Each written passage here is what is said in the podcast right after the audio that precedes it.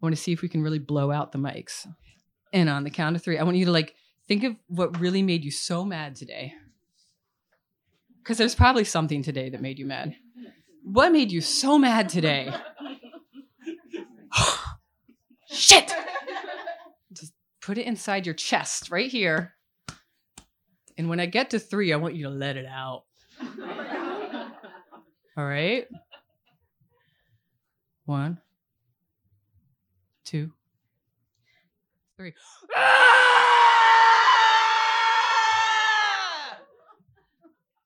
Holy shit, this is gonna be a good night. Hi, this is Catherine Lasota, host of LIC Reading Series, a monthly event at LIC Bar in Long Island City, Queens. In this episode of our podcast, you're going to hear the readings from our November 12, 2019 event, which was an evening that focused on the topic of female rage. We had with us Lilly Dancyger, Leslie Jamison, Darcy Lockman, and Shelly Oria. Now, as you know, we are very proud to be in Queens here at LIC Reading Series, so before each reader reads from her work, I ask them to share a brief anecdote about the borough of Queens. If you want to hear the panel discussion from this evening, just listen to our next episode. And now let's jump into the readings from our November 2019 event on female rage, starting with Lilly Dancyger, the editor of the anthology Burn It Down. Lilly Dancyger is a contributing editor and columnist at Catapult and assistant editor at Barrelhouse Books. She's the editor of Burn It Down. Let's hold that bitch up. Burn It Down on sale over here at Surrey Bookshop. It's an anthology of essays on women's anger from Seal Press. And she's the author of Negative Space, a reported and illustrated memoir forthcoming from the Santa Fe Writers Project in 2021. Keep your eyes open. Her writing has been published by Longreads, The Washington Post, Glamour, Playboy, Rolling Stone, and more. Lilly lives in New York City and she spends way too much time on Twitter, where you can find her at Lilly Dancyger. That's super cool. Also, Kirkus Reviews says of Burn It Down that it's powerful and provocative, and this collection is an instructive read for anyone seeking to understand the many faces and pains of womanhood in 21st century America. And Publishers Weekly says it's a cathartic and often inspiring reading experience. Let's do some cathartic applause for Lilly.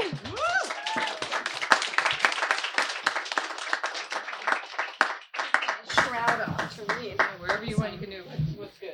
Whatever. Is this okay? want to get out of here. You want to be by the fire. Yeah. Hi, everybody. Um, oh, yeah. So, Queen's anecdote first, right? Um, Queens has a very special place in my heart because it's the only place I ever lived alone.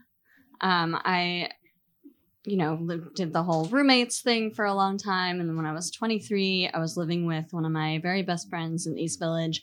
And I just had this feeling it's like, I have to live alone because what if I never get to? You know, what if I meet somebody and I end up living with them forever and I never got the chance to live alone and just have a space that was mine and full of books and cats, right? So I got this sunny little studio apartment in Astoria and I filled it with books and I got a cat and I lived there alone for 2 years, which is where I wrote the whole first and second draft of Negative Space, which is now going to come out in a year and a half. Um, and it's also where I ended up meeting and dating the person I married. So now I will hopefully not live alone again for, for a long time. um, so I'm glad that I did that. Um, and that's my Queen's anecdote. Um, and I'm just going to read the introduction of Burn It Down. Um, you know, I, I was going back and forth when I was editing the collection of whether or not I should include an essay of my own. And in the end, I decided not to because 22 pieces didn't even feel like enough to cover this topic. It could have been volumes and volumes. Uh, so I didn't want to take a spot away from another great writer. Uh, but now doing events and stuff, I'm like, I kind of wish I had put an essay in. It would make this a lot easier. But since Leslie, one of the great contributors to Burn It Down, is here tonight, I feel like it makes a little more sense for me to read the introduction uh, rather than, you know, because of the theme, rather than if I was just do it. Okay, so. Throughout history, angry women have been called harpies, bitches, witches, and whores. They've been labeled hysterical, crazy, dangerous, delusional, bitter, jealous, irrational, emotional, dramatic, vindictive, petty, hormonal. They've been shunned, ignored, drugged, locked up, and killed, kept in line with laws of laws and threats of violence, and with insidious, far reaching lies about the very nature of what it means to be a woman. That a woman should aspire to be a lady, and that ladies don't get angry. Millennia of conditioning is hard to unlearn. Even when asked specifically to write about their anger, many of the women in this book described it at first from a safe distance, explaining coolly and calmly what they were angry about. So accustomed to having to rationally justify any emotion they might feel while making sure not to actually display that emotion, that even in a book about anger, a big part of the editing process was me saying, It's okay, get angry, and pushing writers to put their anger on the page. The more that happened, the more I realized that was what I really wanted this book to be. I wanted this to be a place where anger could live, a place for us to take up space after generations of being told to shrink, to rage after a lifetime of being told to behave. To, uh, I wanted these pages to sizzle and smoke with women's awesome rage, no longer tucked away or extinguished, but right here on the surface. So get ready or get out of the way. That meant something a little different for each writer. Essays in this collection explore the borders where anger meets other emotions. Erin Khar on when anger turns into guilt, Megan Stielstra on when fear turns into anger, and Marissa Corbell on when anger masquerades as sadness through involuntary rage tears. Others delve into the ways that anger intersects with identity and how some women's anger is seen as more socially acceptable than others. Shaheen Pasha on the complicated anger of being a Muslim woman in America, Keah Brown on surviving the anger she's felt at herself and her disability, Samantha Riedel on experiencing anger differently before and after gender transition, and Monet Patrice Thomas on the ways that Black women, especially, are not allowed to get angry. And many describe the ways that women, brilliant alchemists that they are, have found to turn their anger into whatever they need it to be. Strength, motivation, protection, healing, some of the essays in this collection rage like wildfire, some smolder like embers, some glow like heated metal, but they all radiate the heat of women bringing their anger out of hiding and into the open air. There's been so much discussion recently of the power of women's anger, how it can be harnessed as a political engine, how it's been repressed for too long and is now going to erupt like a volcano and change the landscapes of society for the better.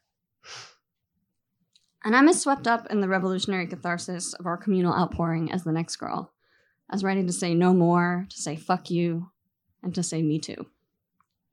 But amid all this talk about women's anger as an idea, a force, a tool, I wanted to also look at that anger on its own terms, to give writers an opportunity to express and explore their anger not as a means to an end, but for its own sake.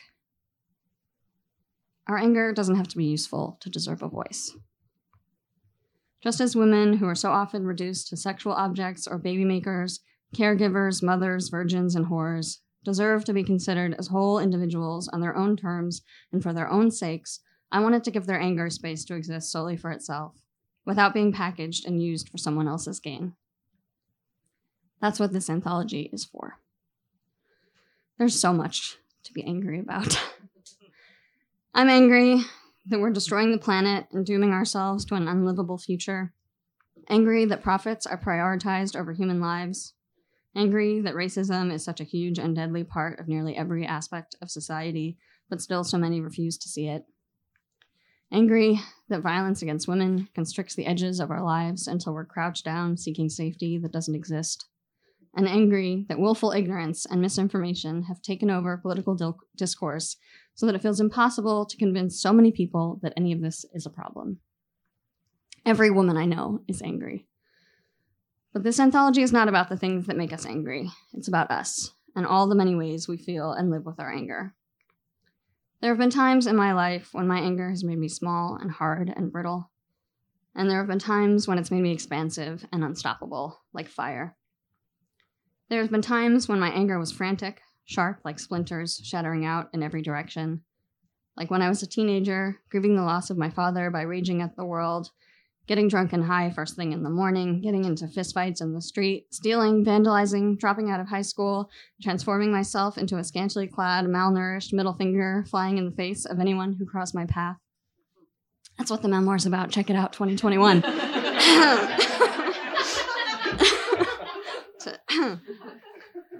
but lately, my anger is deep and wide and steady.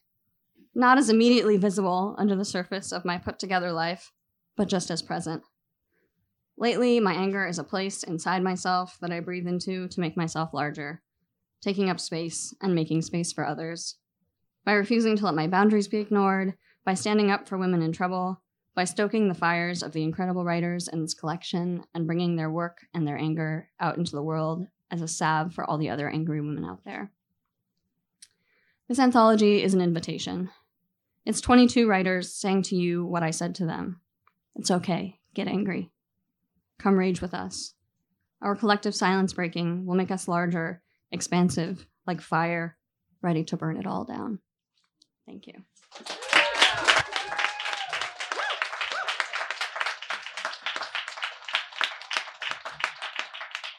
Keep it going for Lilly Dancyger. Keep your eye out for that memoir in 2021. Uh, that was so great. I'm so happy that Queens proved so useful for you in writing and in love. Um, and also, that was just, I think, a perfect kickoff to our evening. It's a really fantastic anthology. Um, and we do have some copies here for sale. Ooh, the next one's Darcy Lockman. Yeah. Darcy Lockman is a journalist turned clinical psychologist who works with individuals and couples in New York City. Maybe we should talk. Her first book, Brooklyn Zoo, chronicled the year she spent working in the psychiatric department of a city hospital. Her writing has appeared in the New York Times, the Washington Post, and the Atlantic, among others. She lives with her family in Queens. You win. Her latest book, All the Rage, let's hold that up. Nice bright pink. All the Rage Mothers, Fathers, and the Myth of Equal Partnership. I love you too, Carl. I will say, what's that? No, no. I actually prepped him earlier tonight. I was like, look, we're going to have a book tonight. This is what. And made the dinner. Yeah, yeah, yeah. Send me an email. Yeah, yeah, yeah. We'll get into it. Don't worry. Yeah, it was published by Harper in May of 2019. Um, Darcy and her book All the Rage have been profiled or featured in Jezebel, Parade Magazine, Bust Magazine, NBC News, and more. You can find clips of Darcy speaking online about it. I think it's going to be super fun to have a clinical psychologist up here on our panel later. So I want you all to give a warm, not clinical welcome to Darcy Lockman.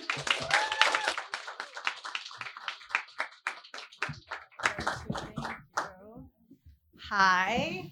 Um, so I was at my uh, weekly Tuesday night play date earlier, of course, where I made dinner for seven children and three adults.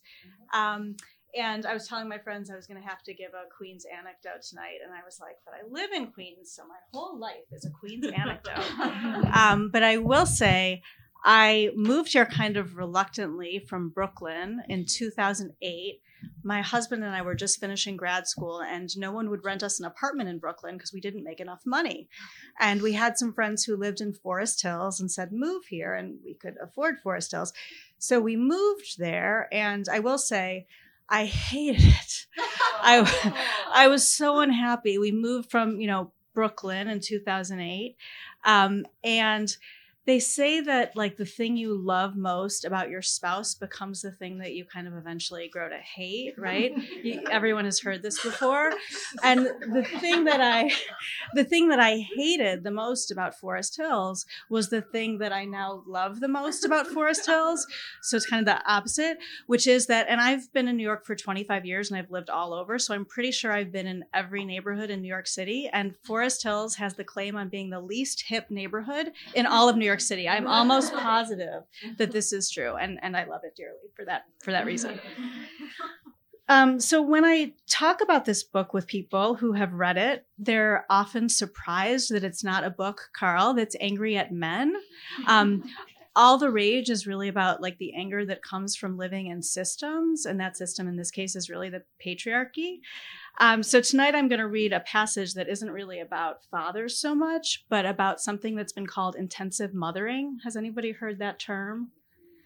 It's a term coined by the sociologist Sharon Hays in the mid 90s, and it kind of refers to the ethos of parenting that developed around that time that really um, instructed mothers that they had to put their children first all the time, no matter what else they were doing. And if they did anything else, they were failures as mothers and it was unacceptable. So, the thing that sociologists talk about um, is that the other thing that happened in the mid 90s, around the time this intensive mothering became the thing, was that um, the labor, for- labor force participation of mothers peaked so there was all this anxiety about what was going to happen to the children now that all the moms were working. And that anxiety was kind of met with this cultural insistence that mothers do everything for their kids all the time and they do it perfectly and better than everyone else and more enthusiastically. Um, so this section of the book is about intensive mothering.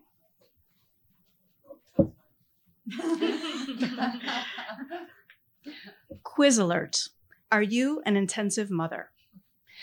Throughout the early years of the 21st century, the study of intensive mothering was largely anecdotal, based on interviews. Developmental psychologist Holly Schiffrin and her colleagues at the University of Mary Washington in Virginia wanted to parse the impact of the ideology on large swaths of women.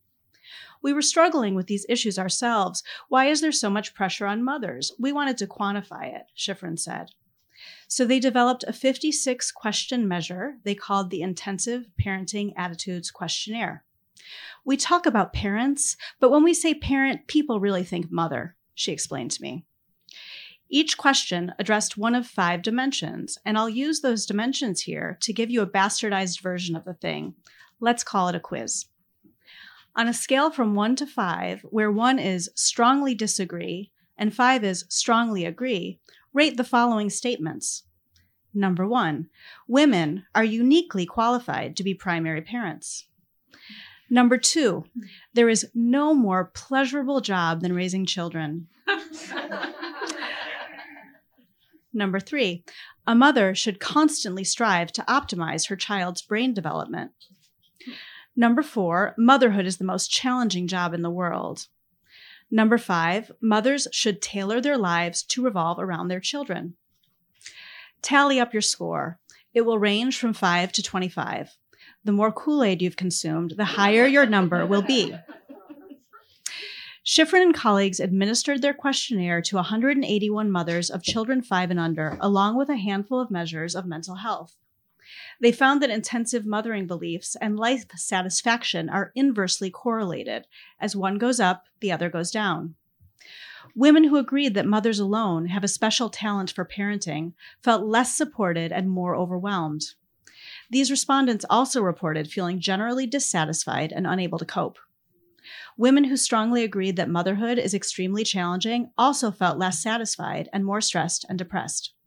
Finally, child centeredness, the idea that mothers should tailor their lives to revolve around their children, predicted lower life satisfaction.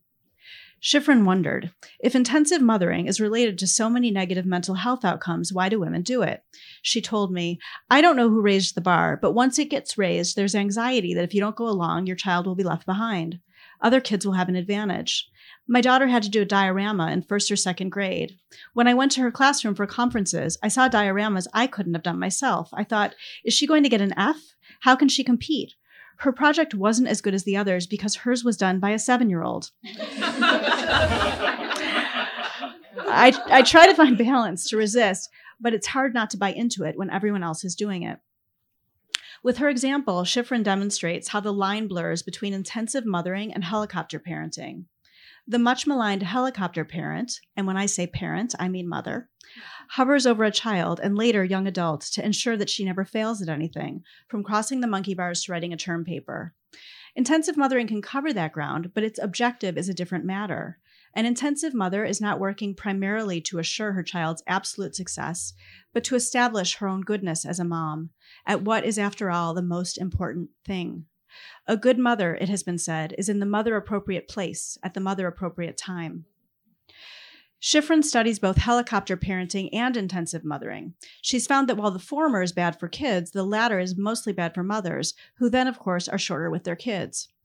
Brigid Schulte, whose husband chose beer over helping with Thanksgiving meal prep in an earlier part of the book, remembered staying up until 2 a.m. one February night making cupcakes for her kids' Valentine's Day parties. The next day, I was a complete bitch to my children because I was so tired. Who was I baking those cupcakes for? What was important there? I was doing it for the mommy police, as if they were watching me. It's hard to fight the feeling that they are. Working mothers may be the most vulnerable to anxiety about those police, to imagining they must compensate for time not spent in service to their children. As a result, they sign up for what Nebraska comedians Kristen Hensley and Jen Smedley call momming so hard in order to make up for pursuing interests of their own. Christine in Illinois said, When we first moved to the suburbs, it was a culture shock. There weren't as many full time working moms. I was self conscious. I wanted my kids and us to be accepted. Moms sent home organic treats and homemade whatever, the best crafts I've ever seen. So when it came time to do Valentine's, I thought we better really do them. I didn't feel like I could just buy the 99 cent Pokemon box. I had to make them by hand. Now I'm trying to see where I feel comfortable cutting corners. A 2018 Parents Magazine headline epitomized the rhetoric that mothers find themselves subject to. Hilary Duff doesn't feel guilty about me time, and you shouldn't either. the assumption embroiled there does not need much unpacking. the article itself, like the many it resembles, makes clear that actress Duff's me time is laudable only in the context of her properly intensive mothering. Full time working mothers traded in demonization for prostrating themselves before their children for all the world to see. In an article that purports to be about self care, the writer uses the bulk of her allotted word count to report that Duff teaches her son about philanthropy, takes him water skiing, plays tag with him to the point of exhaustion, ventures out with him in the rain for the explicit purpose of jumping in puddles, plays with toys, makes cookies, and builds forts. Only once Duff's maternal bona fides have been established may we celebrate the fact that she doesn't feel guilty for reading, quote, one chapter of a book while Luca plays Legos in the next room. In exchange for all those forts, there is your culturally sanctioned me time. Party on. Arizona state psychologist Suniya Luthar has done work similar to Holly Schiffrin's. Luthar has found that the presumed guilt Parents Magazine is not really trying to absolve you of is linked to maternal distress. So is role overload, the outgrowth of momming so hard. Luthar's research goes a step further, investigating resilience and the adjustment to these challenges. She found that the women who managed motherhood most adaptively had strong relationships with other adults. These women reported feeling unconditional acceptance, comfort from loved ones, authenticity in relationships, and partner and or friendship satisfaction. Luthar wrote, These findings are extremely encouraging in showing the strong protective potential of close, authentic relationships in buffering women through the myriad challenges of motherhood. Her conclusion reminded me of something an older male professor told my class during grad school. It's the mother's job to take care of the baby and the father's job to take care of the mother. Before I had kids, this struck me as benignly sexist. Now it also feels incomplete. Because what is a father taking care of a mother if it is not also taking care of the child? But here's where we lose them.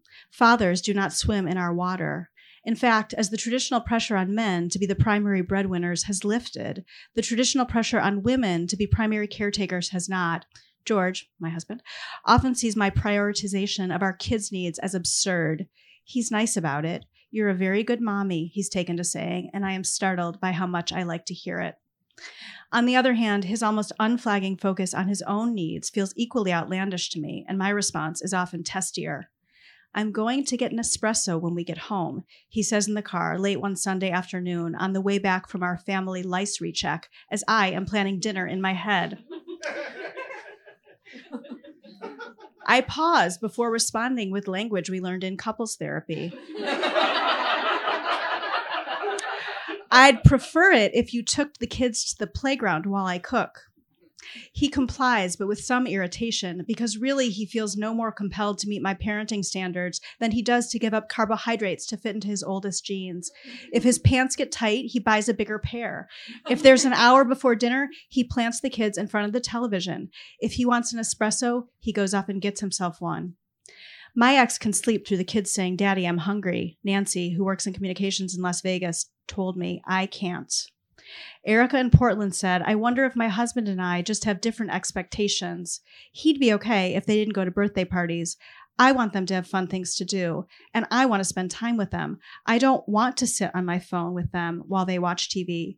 I don't know whether he has the same desire. If I lowered my expectations, perhaps I'd feel less resentful. It's hard to relax into that if one is a woman living in a culture that purports to celebrate motherhood while actually propagating ineffable standards.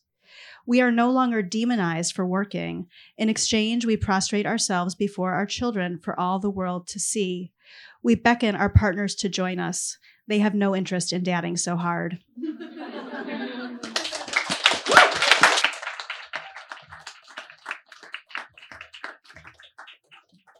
Lots of applause for Darcy Lockman. All right. yes.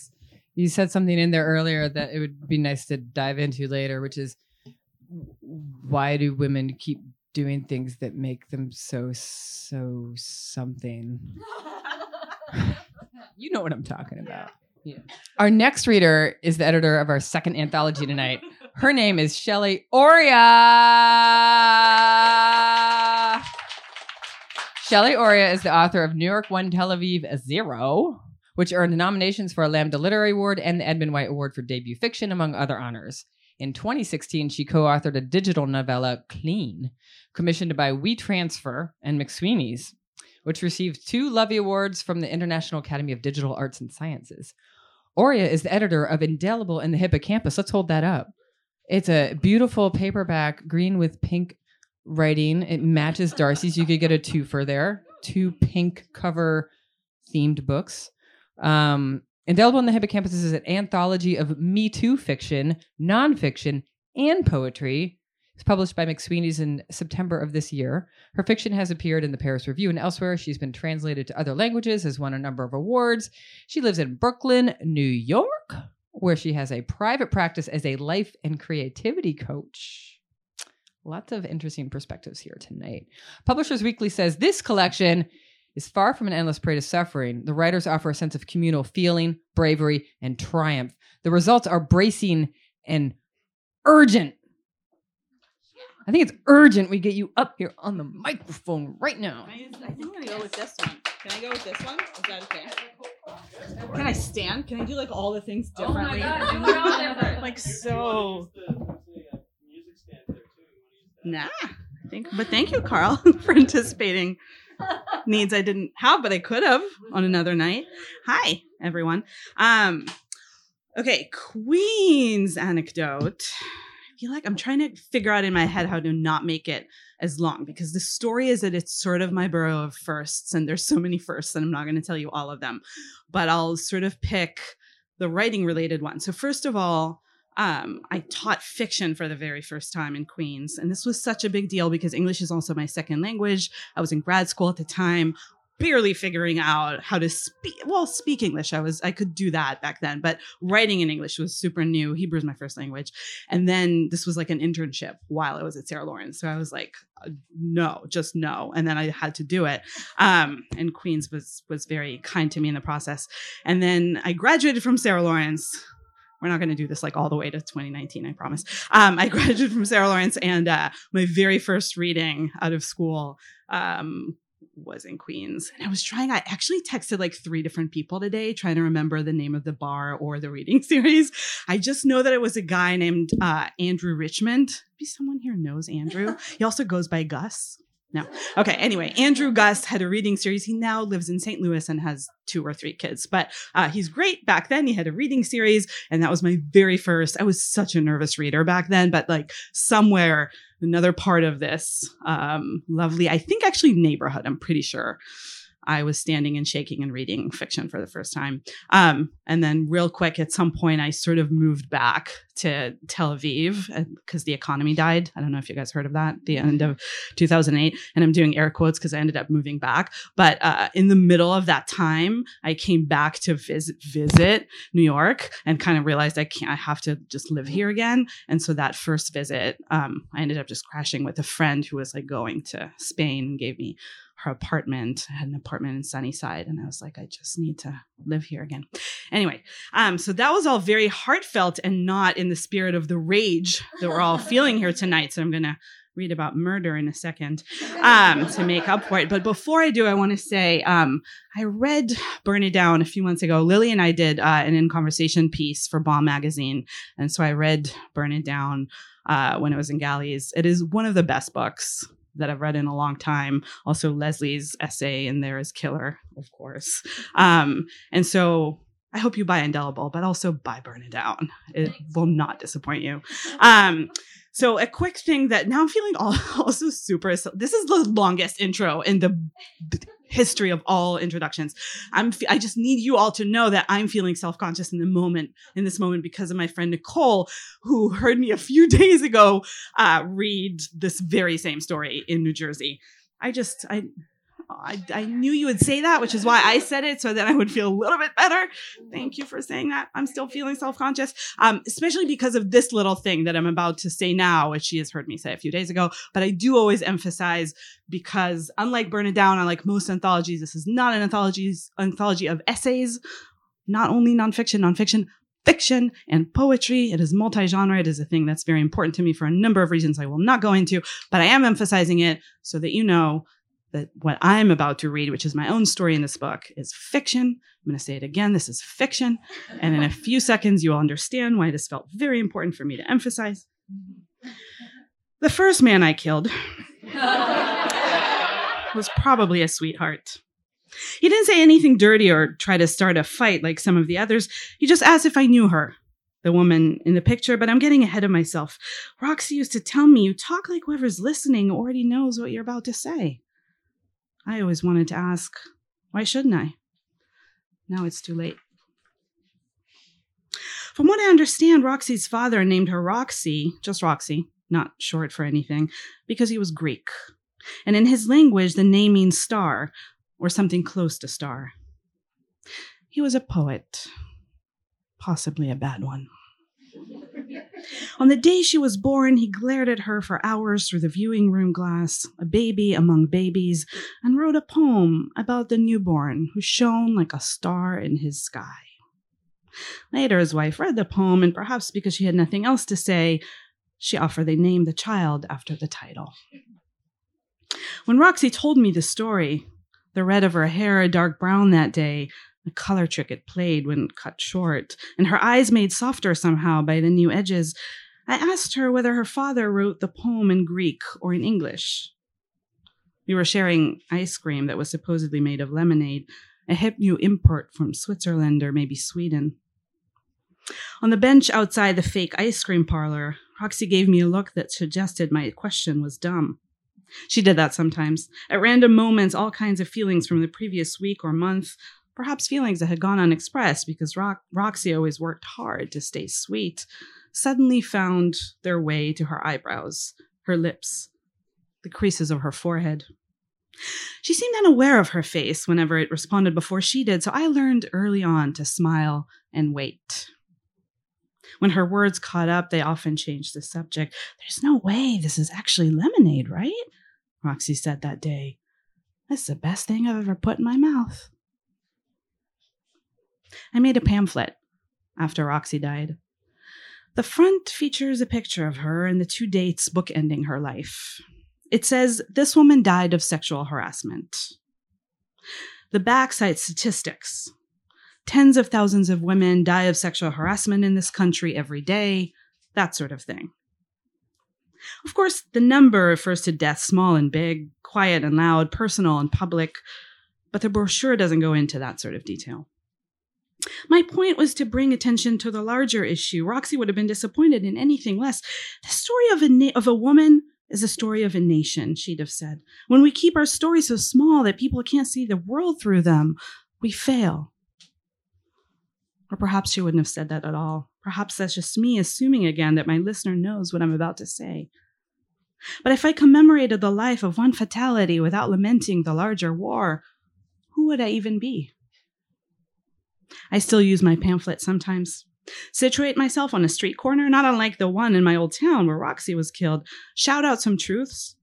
Distribute that carefully crafted piece of glossy paper to passersby. But not often. It causes friction with my new girlfriend, who believes it's unsafe. There are men out there just waiting for an excuse to rape, she says. She's right, of course. We have seen our world turn against us. We have seen women's bodies violated, then jailed for the crimes they suffered. We have seen laws modified to protect the strong. But what my girlfriend really means is, and then you'll off somebody again, and then we'll have to move again. She'll never say it. She doesn't want to appear jealous of a dead girl. Instead, she hides my weapons when she thinks I'm rageful. The good knife behind the meat in the freezer, the gun in the laundry basket. Silly girl, I say and pull her close. You think I need anything more than these? I show her my hands. Roxy and I never even officially dated, but I would have thrown myself in front of that truck if it meant saving her life. And one night, I was dumb enough or drunk enough to admit that truth to my girlfriend. Why? She asked, assuming the casual tone of a woman not threatened in the least by her lover's willingness to die for another lover. I said I didn't know why. Not to avoid an answer, though it did hit me right as I confess that this was one honesty I would live to regret, but because I truly had no idea. I didn't mention that I knew it right away, too, that my willingness to die for Roxy wasn't something that developed over time, but something I felt the first day we met. That day, at the park where I used to play with my dog, I watched her with the two kids I later learned she nannied twins, a boy and a girl who kept shouting words they should not have been shouting shit, shit, sex, butt. Roxy's face, Roxy's gentle face looking at once appalled and amused, and thought, I would die to save this woman's life. A foreshadow? A warning from my unconscious mind of what lay ahead? I doubt it. I think we all have people like that, walking the great earth, and if we're lucky, we meet one of them and we immediately know. It's as simple as a pair of pants in need of laundry. I would give my life for yours. Designing my pamphlet was an elaborate process. The font choice alone took months. I kept staring at different letter shapes, tracing their movement on the page with my finger. Is this one Roxy? I would ask. Is that one? Or that one? Or that one? Sometimes I'd hear her pick a font, then laugh. Just kidding. She was taunting me because she didn't believe my activism mattered. It's over, she'd say in my head, meaning maybe her life, or maybe the whole world. The street where it happened isn't a busy one. I've always wondered what role the quiet played in Roxy's death. Because, well, imagine this the same Roxy, the same man, the same come over here, baby, the same look at that ass move, the same guttural sound of a hungry animal. But one difference cars, roaring. Would Roxy still run away from him and into traffic? I try not to think about it. Another thing I try not to think about is Roxy in the hospital. She was out of the ICU and seemed okay, bruised and shaken up, but not dying. Reality is a tricky force. Its credibility allows it to get away with all kinds of deception. I was in the cafeteria getting a chai latte when she collapsed. A nurse came to get me. I don't remember what this nurse said, but I remember she called Roxy Rosie. I remember the room looking pale, all the color sucked out. Are you okay? The nurse asked. She grabbed my arm, a tight grip that said only an asshole would let herself faint in this moment. I remember wanting to punch this nurse. I remember knowing she was the last woman I would ever look at without wondering if her body, like Roxy's, might be hiding its quiet bleeding from me. This was how I learned. We are always dying. I'm going to stop here. Thank you.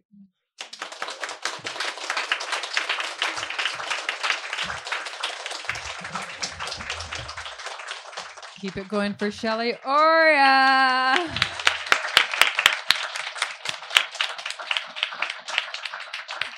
Thank you for reading that um, uh, that from your collection, the Indelible in the Hippocampus. It really is amazing that it's a multi-genre collection, and so it's cool to hear some nonfiction and fiction tonight. And our final reader of the evening is Leslie Jamison.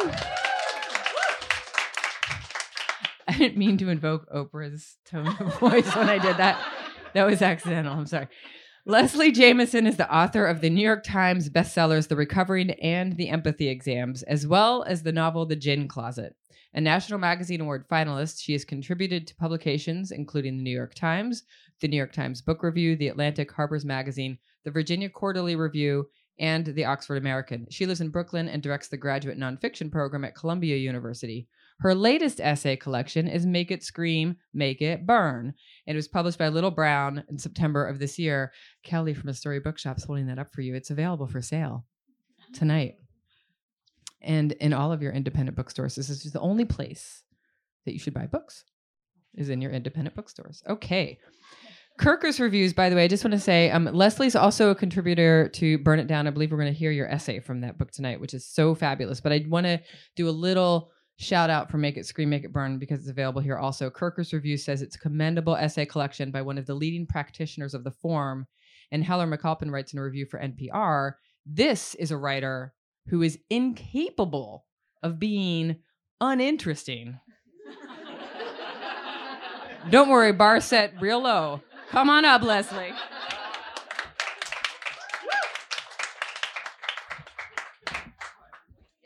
Thanks. It's going to come up in just a few minutes as part of my Queen's anecdote. Um, yeah, I thought this dress I love, but I can only wear it on certain days. Some days it feels kind of tactless to wear a skull dress, but when you're doing an event on female rage, it feels like perfect to wear a skull dress.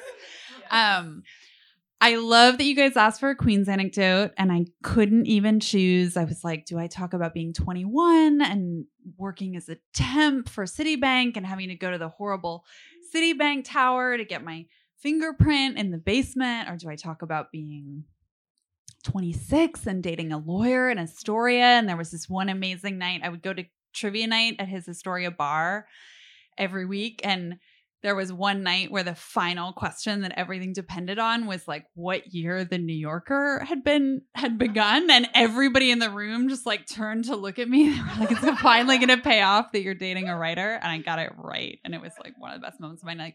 Um, but I, I, I actually I want to talk about this recent night in Queens, also in Astoria. Um, I'm in the middle of a separation, which is terrible. And I'm not going to turn this into group therapy. But um, one thing is that I have this free night every week, and I've been using it to do all these crazy things, including going to this amazing drag show in Astoria where I wore this dress, and like six different queens told me your dress is amazing, which felt like the ultimate validation. Um, but there was something about going, you know, taking this thing in my life that has felt extraordinarily hard and pivoting it to open up these like fissures of possibility in my week where I feel like I'm living in this city in a completely different way than I have and doing these things that I never would have done otherwise. And that drag show in Queens was like one of the most explosively ecstatic instances or iterations of that. Um, and I'll always remember it for that reason. So, uh, yeah, Queens, Queens queens and queens. Um, and uh, yeah, so um, I'm gonna read a little bit from this essay that's in Lilly's incredible anthology, which I'm so honored to be part of. Um, so honored actually to read with all these ladies tonight. It really feels something. I think you put on a really good thing here. It has a really, really great energy. Um, and Yeah, intensive mothering. I wrote this, I originally wrote this essay for the New York Times Magazine, and in my type A personality way, had it all planned out that I was going to close this piece right before my daughter was born. Um, and and then she was born three weeks early so i actually ended up closing this piece uh, on my hospital bed and i was thinking i guess that's not what an intensive mother does close the piece on her hospital bed anyway it was what i did um, i've never read from it and i'm it feels yeah really great to be able to read from it here so i'm just going to read a little bit because we have this panel it's called lungs full of burning For years, I described myself as someone who wasn't prone to anger. I don't get angry, I said. I get sad. I believed this inclination was mainly about my personality, that sadness was a more natural emotion for me than anger, that I was somehow built this way. It's easy to misunderstand the self as private when it's rarely private at all. It's always a public artifact, never fixed perpetually sculpted by social forces. In truth, I was proud to describe myself in terms of sadness rather than anger. Why? Sadness seemed more refined and more selfless, as if you were holding the pain inside yourself rather than making someone else deal with its blunt force trauma. But a few years ago, I started to get a knot in my gut at the canned cadences of my own refrain. I don't get angry, I get sad. At the shrillest moments of our own self declarations, I am X, I am not Y, we often hear in that tinny register another truth, lurking expectantly, and begin to realize there are things about ourselves we don't yet know by which I mean that at a certain point, I started to suspect I was angrier than I thought.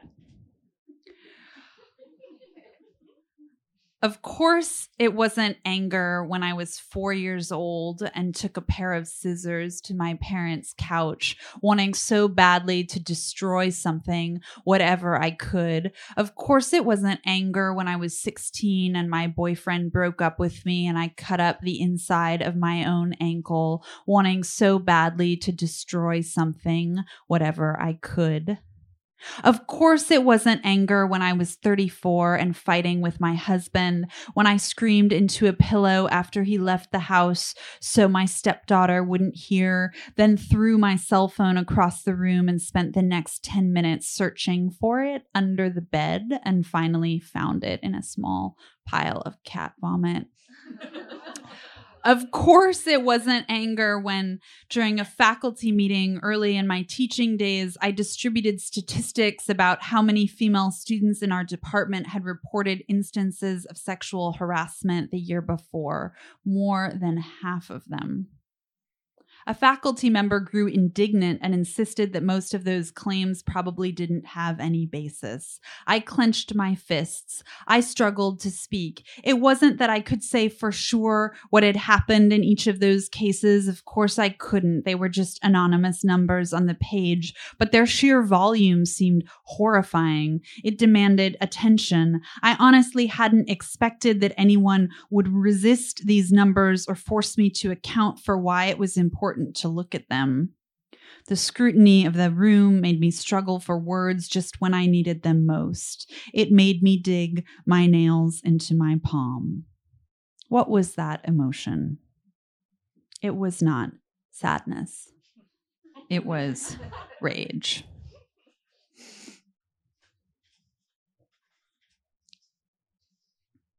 This essay, among other things, was an excuse to write about Tonya Harding and Nancy Kerrigan. and that's a little bit of what I'm going to read next. Tonya Harding was an object of fascination, not just because of the soap opera she dangled before the public gaze, supposedly conspiring with her ex husband and an associate to plan an attack on her rival figure skater Nancy Kerrigan, but also because she and Kerrigan provided a yin and yang of primal female archetypes.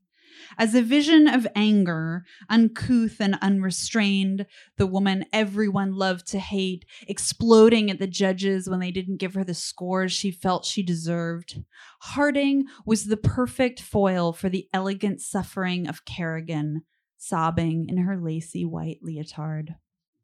Together, they were a duo impossible to turn away from the sad girl and the mad girl, wounded and wicked. Their binary segregated one vision of femininity we adored, rule abiding, delicate, hurting, from another we despised, trashy, whiny, angry.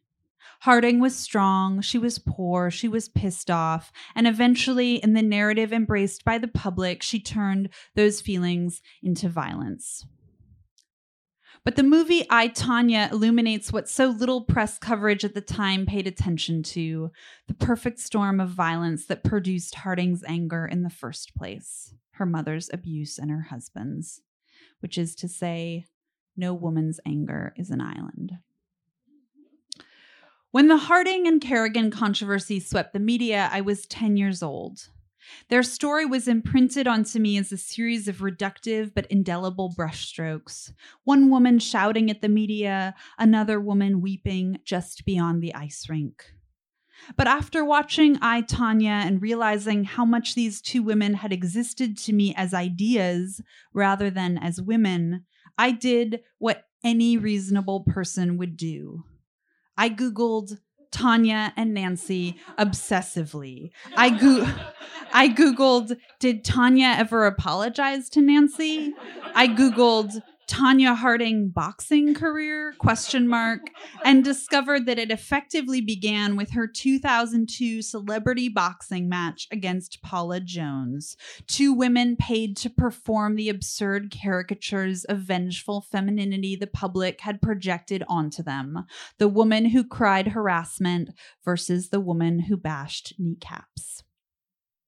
In the documentaries I watched, I found Harding difficult to like. She comes off as a self deluded liar with a robust victim complex, focused on her own misfortune to the exclusion of anyone else's. But what does the fact that I found Harding difficult to like say about the kind of women I'm comfortable liking?